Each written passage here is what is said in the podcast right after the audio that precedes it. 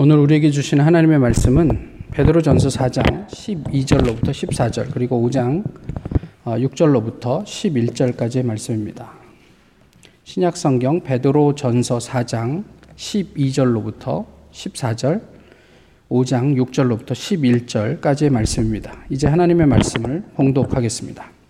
사랑하는 자들아 너희를 연단하려고 오는 불시험을 이상한 일 당하는 것 같이 이상히 여기지 말고 오히려 너희, 가 그리스도의 고난에 참여하는 것으로 즐거워하라. 이는 그의 영광을 나타내실 때에 너희로 즐거워하고 기뻐하게 하려 함이라. 너희가 그리스도의 이름으로 치욕을 당하면 복 있는 자로다. 영광의 영, 곧 하나님의 영이 너희 위에 계심이라. 그러므로 하나님의 능하신 손 아래서 겸손하라. 때가 되면 너희를 높이시리라. 너희 염려를 다 죽게 맡기라. 이는 그가 너희를 돌보심이라. 근신하라, 깨어라. 너희 대적 마귀가 우는 사자같이 두루 다니며 삼킬 자를 찾나니 너희는 믿음을 굳건하게 하여 그를 대적하라. 이는 세상에 있는 너희 형제들도 동일한 고난을 당하는 줄을 알미라. 모든 은혜의 하나님 곧 그리스도 안에서 너희를 부르사 자기의 영원한 영광에 들어가게 하시니가 잠깐 고난을 당한 너희를 친히 온전하게 하시며 굳건하게 하시며 강하게 하시며 털을 견고하게 하시리라. 권능이 세세 무궁하도록 그에게 있을지어다. 아멘.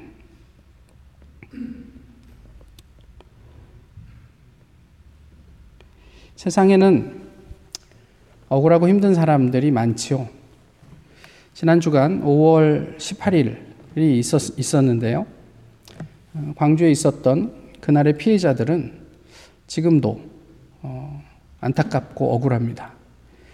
또 저희가 접한 소식 중에 입주민의 괴롭힘에 못 이겨 스스로 목숨을 끊은 경비 아저씨가 있었습니다. 그분도 그분의 삶 가운데 그렇게 답답하고 억울할 수가 없었을 것입니다. 우리 주변을 도, 조금만 돌아보면 이렇게 억울함을 호소하는 사람들이 적지 않습니다. 성경은 물론 세상도요, 그 억울함을 달래줄 수 있어야 한다 라고 말하곤 하죠. 하지만 성경 안에는 말도 안 되는 억울함을 참으라고 하기도 합니다. 오늘 본문이 좀 그, 그런 내용인데요. 베드로 전서의 저작 연대와 관련해서 통상 두 가지 의견이 있습니다. 하나는 어, 네로 황제가 아, 통치하고 있을 때 아, 기독교인들을 박해한 그것을 배경으로 하고 있지 않을까. 그게 이제 통상 한 64년 경 정도가 됩니다. 다른 하나는 그 다음에 있었던 도미티안 황제의 박해 시대인데요. 그것은 한 96년 경으로 어, 추정이 됩니다. 이 둘 사이에는 한 30년 정도의 차이가 있죠. 이것은 재미있게도 요한계시록의 저작 연대에 관한 이야기들과 비슷한 어떤 내용입니다. 요한계시록은요, 어, 요한계시록 안에 있는 내용을 근거로 또 이제 여러 가지 주변 어, 역사들, 정황들을 근거로 어, 도미티안 황제 시대 때 쓰여진 것이라는데 좀더 어, 많은 무게가 실리고 있습니다. 그런데 베드로 전서는요, 이 저작 연대를 이 둘 사이에 특정하기가 좀 어렵습니다. 그래서 말씀드렸던 것처럼 분명한 것 하나는 뭐냐면 지금 이 편지를 읽는 사람들이 큰 어려움 가운데 있다라는 사실입니다.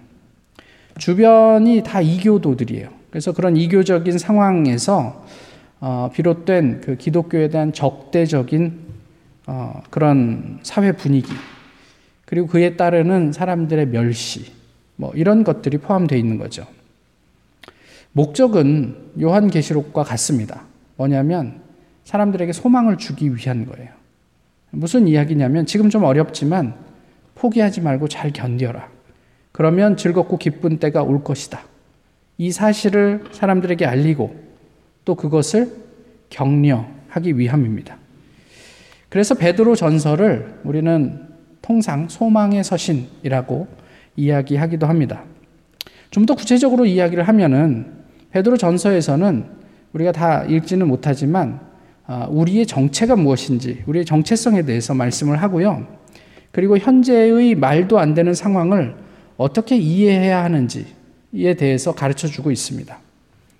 어, 우리 정체성을 베드로 전서에서는 어떤 단어를 써서 요약을 하냐면 우리가 다 나그네다 이런 얘기를 합니다. 지금 우리의 상황 속에서는 좀 어렵고 힘들지만 그럼에도 불구하고 잠깐 지나가는 나그네의 길이기 때문에 조금만 버티면 우리 주님께서 우리에게 아, 위로를 하실 것이다. 또 우리 주님의 때에 아, 우리가 즐겁고 기쁘게 하나님을 찬양할 수 있을 것이다. 이런 이야기를 하고 있습니다. 이렇게 한번 생각해 보시죠. 통상 저희가 군대를 가게 되면요. 뭐 저희 교회는 안 가신 분들도 많지만 어쨌든 가게 되면 아, 내가 평생 군 생활을 해야지 라고 생각하면서 군대에 가는 사람은 별로 없지 않습니까? 자기가 직업 군인이 되겠다고 지원하는 사람 외에는 말이죠. 그래서요, 입대와 동시에 제대를 생각합니다. 그래서 그 전역하는 날, 그날의 소망을 두고 어, 군대 생활을 하게 되죠. 근데 문제는 뭐냐면 입대했는데 저녁 날짜가 안 보여요. 너무 뒤에 있어요. 그래서 아, 언제 전역하지 이런 생각을 하면서 살면 갑갑합니다. 뭐, 이 뭐, 이만저만 이 실망이 되는 게 아니에요. 너무 멀고 까마득해서. 그래서 너무 그 생각만 하면 우울하고요. 때로는 지칠 수도 있어요.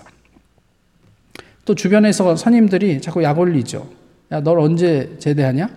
뭐 그러면요, 뭐, 뭐 언제입니다. 뭐 이러면은 야, 그게 보이는 모양이지? 뭐 이러면서 약 올리고 막 그렇습니다.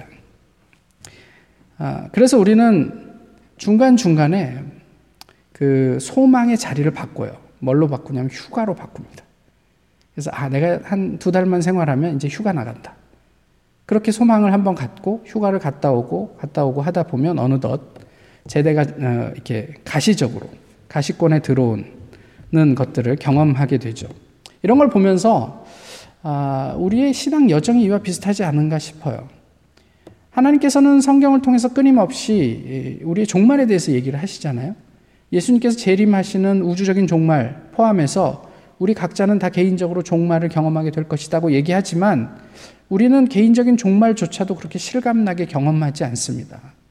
그러면서 예수님께서 요구하시는 성경 속에서 요구하시는 여러 가지 기독교인의 어떤 그런 규범들 이런 것들을 버겁게 여기고 예수님께서 성경을 통해서 말씀하시고 보여주셨던 하늘의 모습들을 어, 좀 약간 그렇게 현실적으로 받아들이기가 어렵죠. 그런데 하나님께서는 중간중간에 우리에게 은혜라고 통칭되는 어떤 경험들을 하게 하심으로 때때로 우리가 하늘이 이런 거인가 보다. 천국이 이런 모습인가 보다 하면서 그런 것들을 소망하게 하시는 것 같기도 합니다. 중요한 것은요, 어, 군대 생활이 비록 그냥 짧은 기간, 짧다면 짧고 길다면 긴데, 짧은 기간 일시적으로 하는 복무이지만 적어도 그곳에 있는 동안에는 군인으로서 군법에 적응하며 살아야 한다는 점이에요. 생면부지의 사람들과 부대에 끼어야 하고요. 또 그것이 불편할 수 있습니다. 또 짜증도 나고 그렇지만 그들을 존중하고 함께 그들과 생활을 해야 됩니다. 하나님께서 잠시 거쳐가게 하는 이 세상 나그네의 삶 속에 어, 베드로 전서는 무슨 이야기를 하냐면 세상에 적응해서 세상의 일부로 하나님의 또 자녀로 그렇게 살아주기를 바란다 이런 이야기를 하지요. 이것이 베드로가 그의 첫 번째 편지에 담아놓은 내용입니다. 베드로 전서는 전체적으로 보면 한 세 부분으로 나눌 수 있는데요. 1장 1절부터 2장 10절까지는 소망 가운데 사는 삶이 무엇인지에 대한 설명을 하고 있고요. 2장 11절에서 오늘 본문 읽기 바로 직전까지 4장 11절까지는 어, 세상 가운데서 그리스도인이 어떤 모범적인 삶을 살아야 하는지 그 모범적인 삶의 모습을 이야기를 하고 있습니다. 그리고 오늘 저희가 읽었던 4장 12절부터 이제 5장 14절까지는요, 어, 고난 가운데서 입증되는 믿음의 삶은 이런 것이다. 라는 설명을 해주고 있어요. 오늘 본문의 내용을 좀 한번 보실까요? 12절의 내용을 좀 보시면, 뭐, 이상한 일을 여기는, 이상한 일을 당한 것처럼 이상하게 여기지 말라. 뭐 이런 이야기를 하는데, 좀 쉽게 번역을 해 보면 이렇게 됩니다. 사랑하는 자들아, 너희의 믿음을 입증하기 위한 불같은 시련을 낯설고 이상한 일을 겪는 것처럼 충격적으로 받아들이지 말라. 이런 이야기입니다.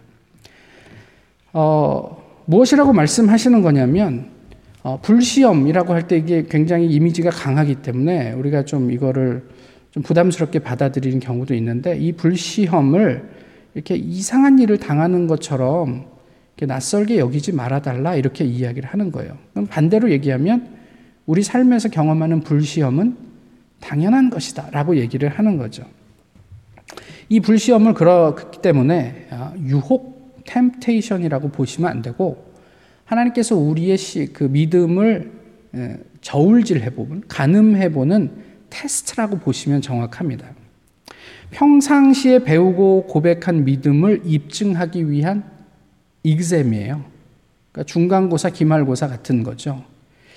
학생들에게 있어서 퀴즈를 보고 중간고사를 보고 기말고사를 보는 것은 전혀 이상한 일이 아니에요.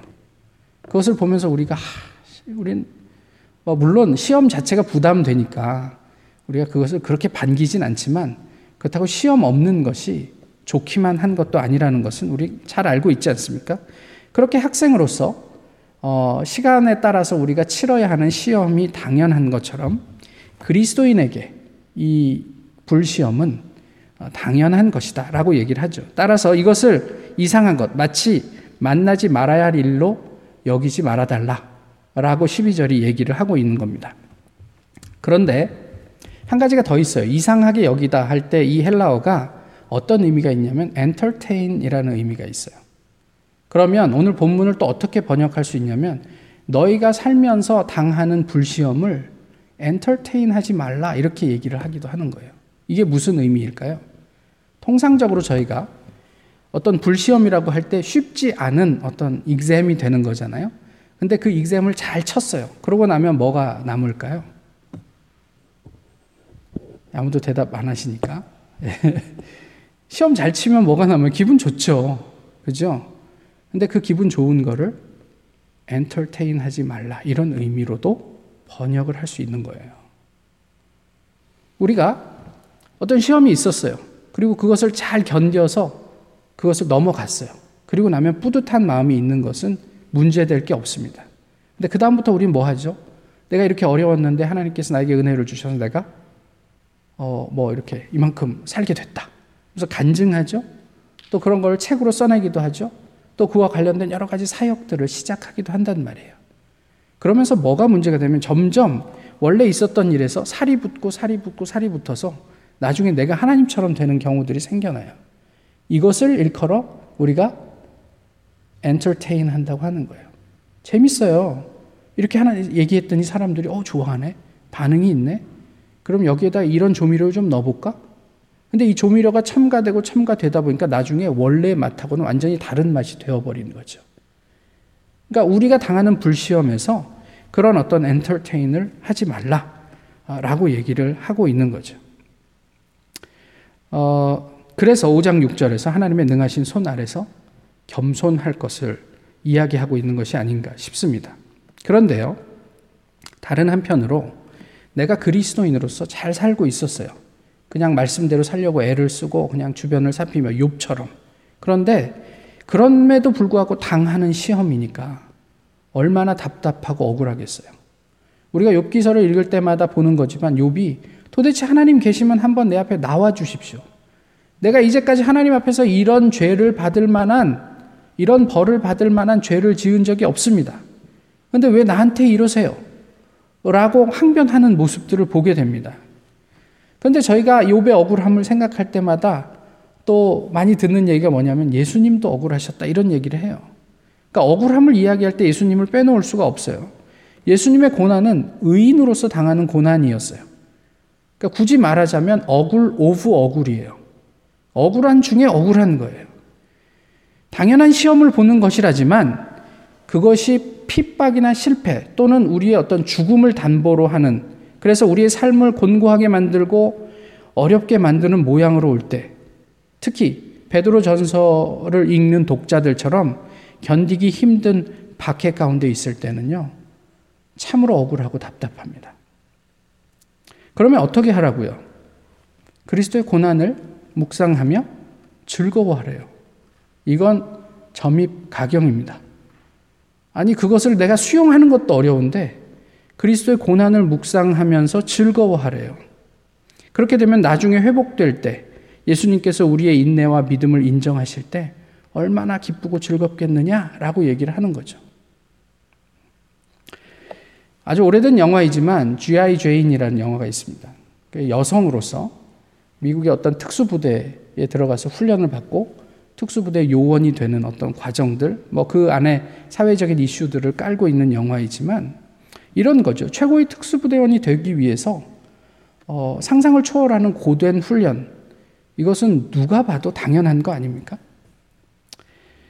그런데 그 훈련이 너무 고되고 또 그 훈련을 진행하는 조교들이 교관들이 너무나 이렇게 비인격적으로 때로는 어, 이 훈련생들을 대하니까 이게 정말 힘들어요. 짜증도 나고 억울하고 또 도저히 너무 힘들어서 못 견딜 것 같아요. 그러면 어떻게 하면 되죠? 영화를 못 보신 분도 있, 있으실래나? 그러면 그냥 막사 앞에 있는 마련되어 있는 종 있잖아요. 종을 세 번 치면 돼요. 세 번 치면 그냥 집에 갈 수 있어요. 군인으로서의 신분을 박탈당하는 게 아니라 특수부대원이 되지 않으면 돼요. 그럼 그 다음 날부터 나는 평범한 군인으로 그냥 편안하게 군 생활하면 된단 말이에요. 그렇지만 그 어려운 시간들을 버티면요. 언제까지요? 수료할 때까지. 그럼 얼만큼 뿌듯하겠어요? 얼만큼 기쁘고 자랑스럽겠어요? 얼마나 즐겁겠어요? 이 얘기를 하고 있는 거예요. 쉽지 않은데 우리가 예수 그리스도가 진리라고 생각해서 이, 이 신앙의 자리에 들어왔잖아요. 그러면 한번 버텨보는 거예요.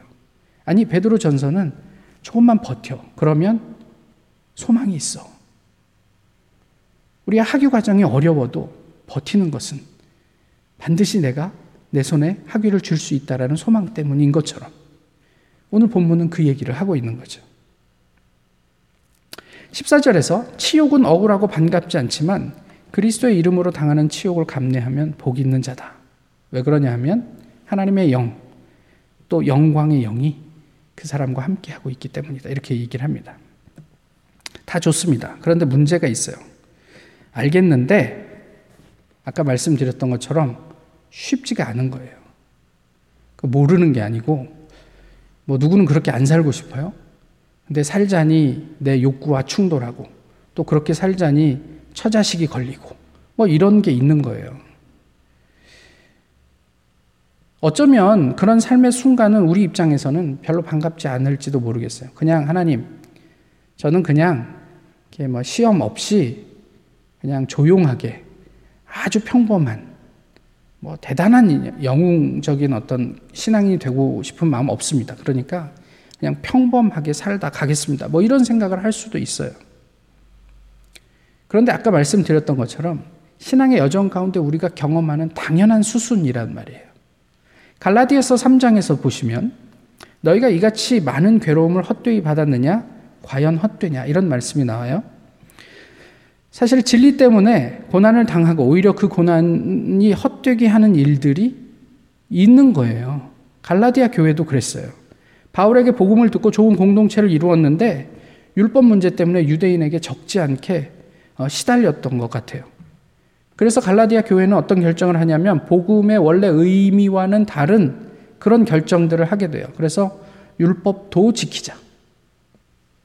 그러니까 우리가 복음을 믿지만 율법도 지키자. 그러니까 남자들 할례 받고 또 율법의 모든 내용들 잘 교육받아서 그것도 지키자. 이게 사실 표면적으로는 나, 뭐 문제될 일은 아니에요. 그렇지만 그럼에도 불구하고 그것이 자꾸만 이전의 복음의 자유로부터 율법의 속박으로 움직여가기 때문에 바울은 갈라디아 교회를 향해서 아주 그 냉정하게 어리석다라고 이제 선언을 하고 있는 거죠.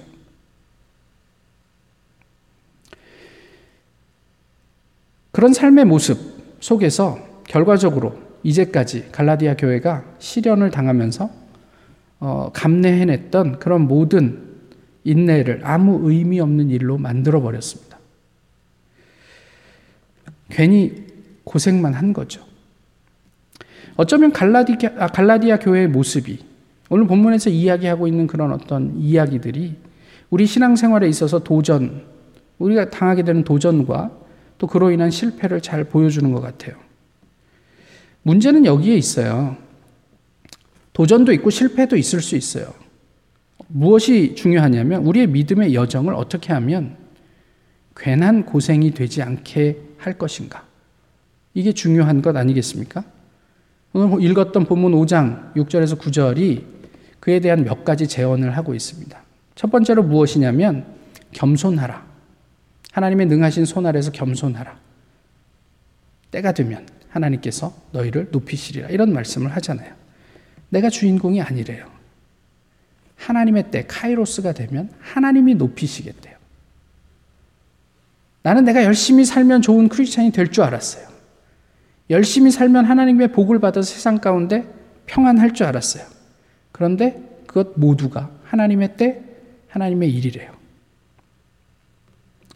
세상은 자신을 다른 사람들에게 이용할 가치가 있는 사람으로 이렇게 포장을 해서 잘 보여주라. 이렇게 이야기를 합니다. 그래서 교회 안에서도 믿음에 관해서 우리는 어떤 때는 강박적으로 내가 좋은 믿음의 사람이라는 것을 사람들에게 보이고 싶어 하는지 모르겠다 싶어요. 혹 다른 사람이 내가 기대하는 수준만큼 나를 인정해 주지 않을 때 때로는 상처받기도 하고 섭섭해 하기도 합니다. 그런데 우리의 믿음은 우리가 생각하는 것만큼 그렇게 고상하지 않다는 것을 우리가 하나님 앞에서 좀 인정할 수 있으면 그것도 좋겠다 싶어요. 아니, 설령 내가 아주 뛰어난 신앙을 가지고 있다고 하더라도 그것보다는 더 낮게, 아니, 아주 낮게, 그냥 낮아져서 사는 것이 하나님 앞에서 훨씬 안전한 길입니다. 그렇게 되면 하나님의 권능의 손 아래서 겸손하게 되면 우리는 어떻게 된다고요? 하나님의 카이로스를 경험하게 될 것입니다. 나 스스로 나를 입증하는 것보다 하나님이 나를 높이실 때 우리는 우리의 믿음의 믿음이 괜한 고생이 되지 않게 할 수 있습니다. 다음으로 7절에서 무슨 얘기를 하냐면 신뢰에 관한 얘기를 해요. 어, 우리 인생에는 불가항력적인 상황이 언제나 있습니다. 지금 우리가 지나고 있는 코로나 상황도 그렇습니다. 어떻게 할까요? 성경은 어떻게 하라고요? 너희 염려를 다 주께 맡기라. 너희의 컨선을 다 주께 맡기라. 무엇을 먹을지, 무엇을 입을지, 어떻게 살지, 다 주께 맡기라. 이렇게 말씀하고 있어요. 이것 또한 쉽지 않은 일이라는 걸 우리는 다 알고 있습니다. 삶에서요, 선택지가 많은 사람일수록요, 어떤 일을 하다가 어려움에 부딪히면요, 그 일을 끝까지 밀고 나가기가 어렵습니다. 그냥 하다가 부딪히면 다른 선택이 있기 때문에 뭐 그러면 이쪽으로 가지 이러면서 그냥 쉽게 포기할 수 있는 거예요. 예전에 신학교에서 그런 좀 조사를 했었던 것 같아요.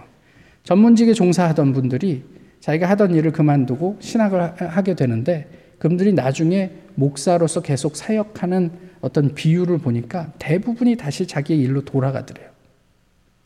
그 목회하는 것이 목회를 하다 보면 사람들과 부딪히기도 하고 어렵기도 하고 그러잖아요. 신학교에 가장 많은 전문직이 의사들이거든요. 근데 이분들이 그렇게 목회를 하다가 뭔가 그런 교회 안에서 어려움들이 생기면 야, 내가 뭐 이런 대우 받아가면서 목사 노릇 할 필요 있어? 나 그냥 의사 하면 돼. 그리고 관두고 의사로 돌아가더란 말이에요. 그분들을 비난하는 게 아니에요. 설령 그런 선택지가 없어서 어쩔 수 없이 내가 이 자리에 그냥 버티고 있다. 고 하더라도 그것이 꼭 믿음이 좋은 것을 증명하는 것은 아니에요. 중요한 것은 이거죠. 내가 선택지가 많든 아니면 갈 곳이 없든 나의 삶 자체를 하나님께 맡겨드릴 수 있는가. 이게 중요한 내용이에요. 오늘 영화 얘기를 또 한 번 하게 되는데요. 터미네이터에서 유명한 대사인데요. 이런 대사가 있어요. 어, The future is not set. 이런 대사가 있습니다. 예. 그러니까 우리가 뭐 개척하는 거다 이런 얘기예요. 그 내용은 뭐냐면 어, 미래는 정해져 있지 않아. 운명이란 건 없어. 다만 우리가 우리를 위해서 만들어갈 뿐이야. 터미네이터를 아시는 분들은 뭐 무슨 내용인지 대강 이해를 하실 거예요. 그런데 이 말을 이렇게 바꾸면 어떨까 했어요. 하나님께서 우리를 위해 만드신 운명이 있어요. 하나님께서 우리를 위해 예비하신 내일이 있단 말이에요. 우리에게는. 우리가 치열하게 뭔가를 만들어 가야 하는 세상이 아니라 하나님께서 우리를 위해서 예비하신 비록 지금은 우리가 곤고하지만 하나님께서 약속하신 새 하늘과 새 땅이 있어. 이렇게 얘기할 수 있으면 얼마나 좋을까 싶어요. 예수님을 신뢰하십니까? 아니, 예수님만을 신뢰하십니까? 그러면 우리의 신앙 여정은 괜한 일이 되지 않을 것입니다. 세 번째로 얘기하는 게 근신하라, 깨어 있으라 이런 얘기예요.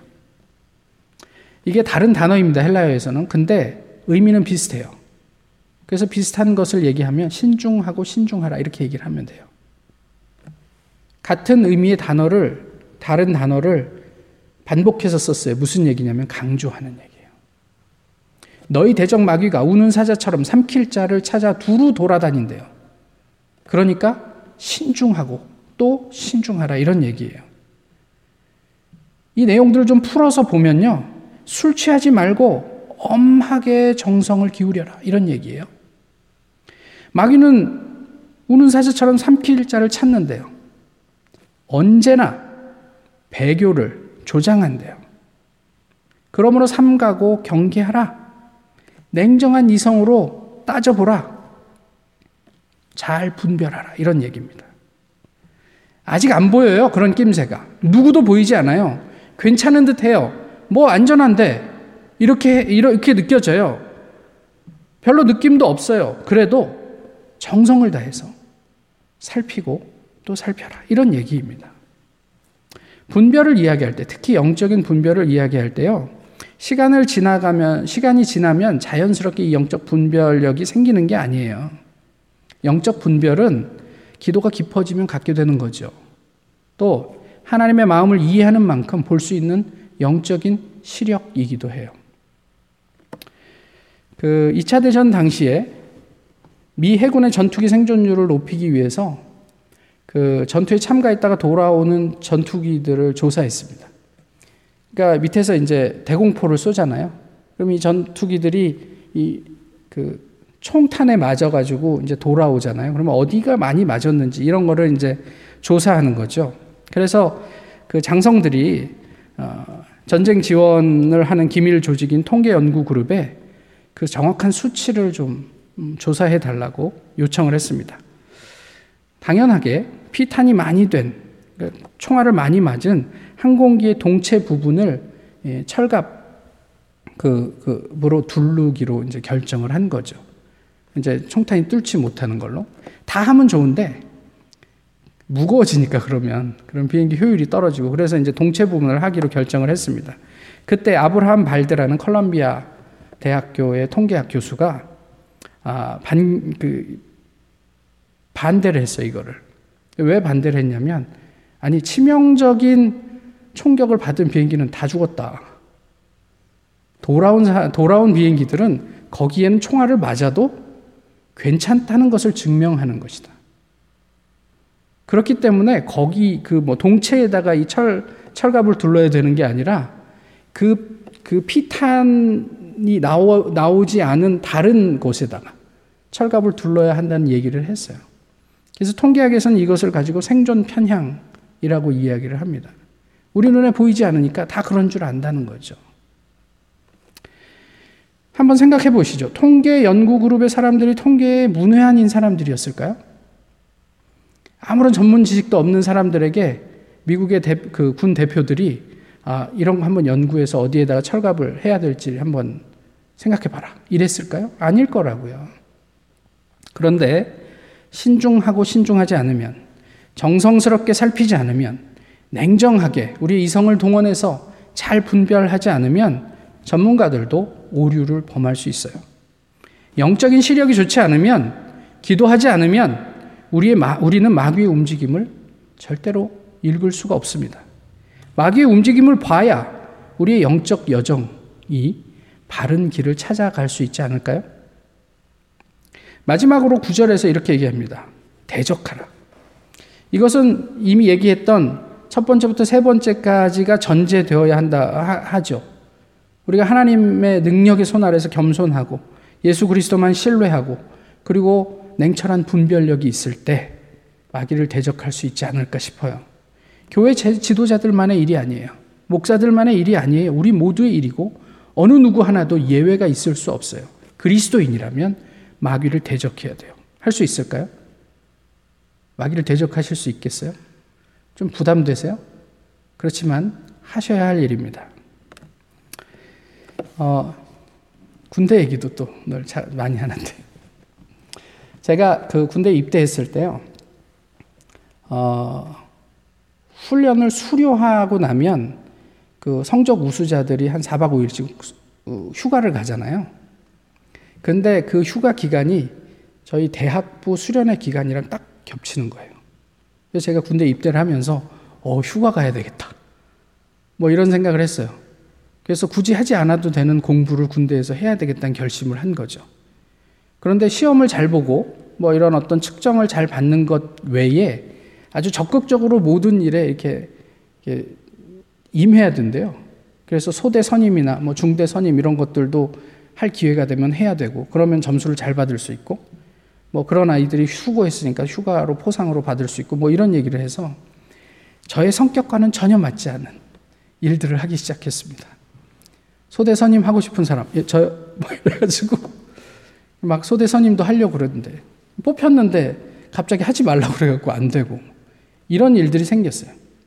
또 조교들이 축구 시합할 때 우리 중대 조교 응원해야 된다고 그 운동장으로 모이라고 그러는데 뭐 응원 리드할 사람 뭐 저, 제가 할게요.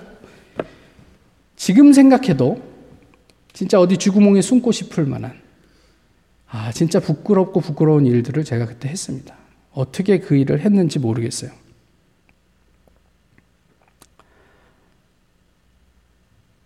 하나님을 사랑하는 그 사랑의 발로였어요. 내가 군대에 들어왔지만 어떻게 이렇게 우연의 일치로 어, 수련의 기간과 맞을 수 있어? 부모님은 생각도 안 나요. 어, 수련에 참석해야지. 얼마나 귀한 마음입니까? 교회를 사랑한 발로였어요. 그런데 동시에 제 마음에는 뭐가 있냐면, 와, 입대했다가 훈련소 훈련 마치고 수련회에 참가했대. 라고 하면서 이 얼마나, 이게, 이게 얼마나 놀라운 간증거리예요. 그런 생각과 함께 사람들 사이에서 저 스스로 스타가 되고 있는 모습들을 상상하고 있더라고요. 말도 안 되는 불가능한 일이지만 그래도 대학부 수련회에 참석하고 싶고 또 그렇게 할 수 있다는 아주 적은 가능성에도 저의 천성을 거스르는 행동을 할 수 있던데요.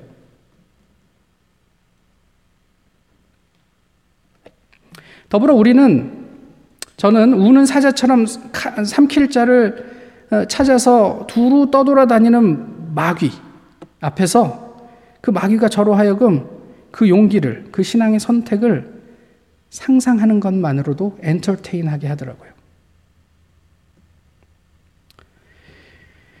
우리가 얼마나 겸손해야 하고 하나님을 신뢰해야 하고 또 냉철하게 분별해야 하는지 이것이 은밀한 마귀에게 있어서 얼마나 효과적으로 대적하는 것인지 오늘 본문은 우리에게 가르쳐 주고 있습니다.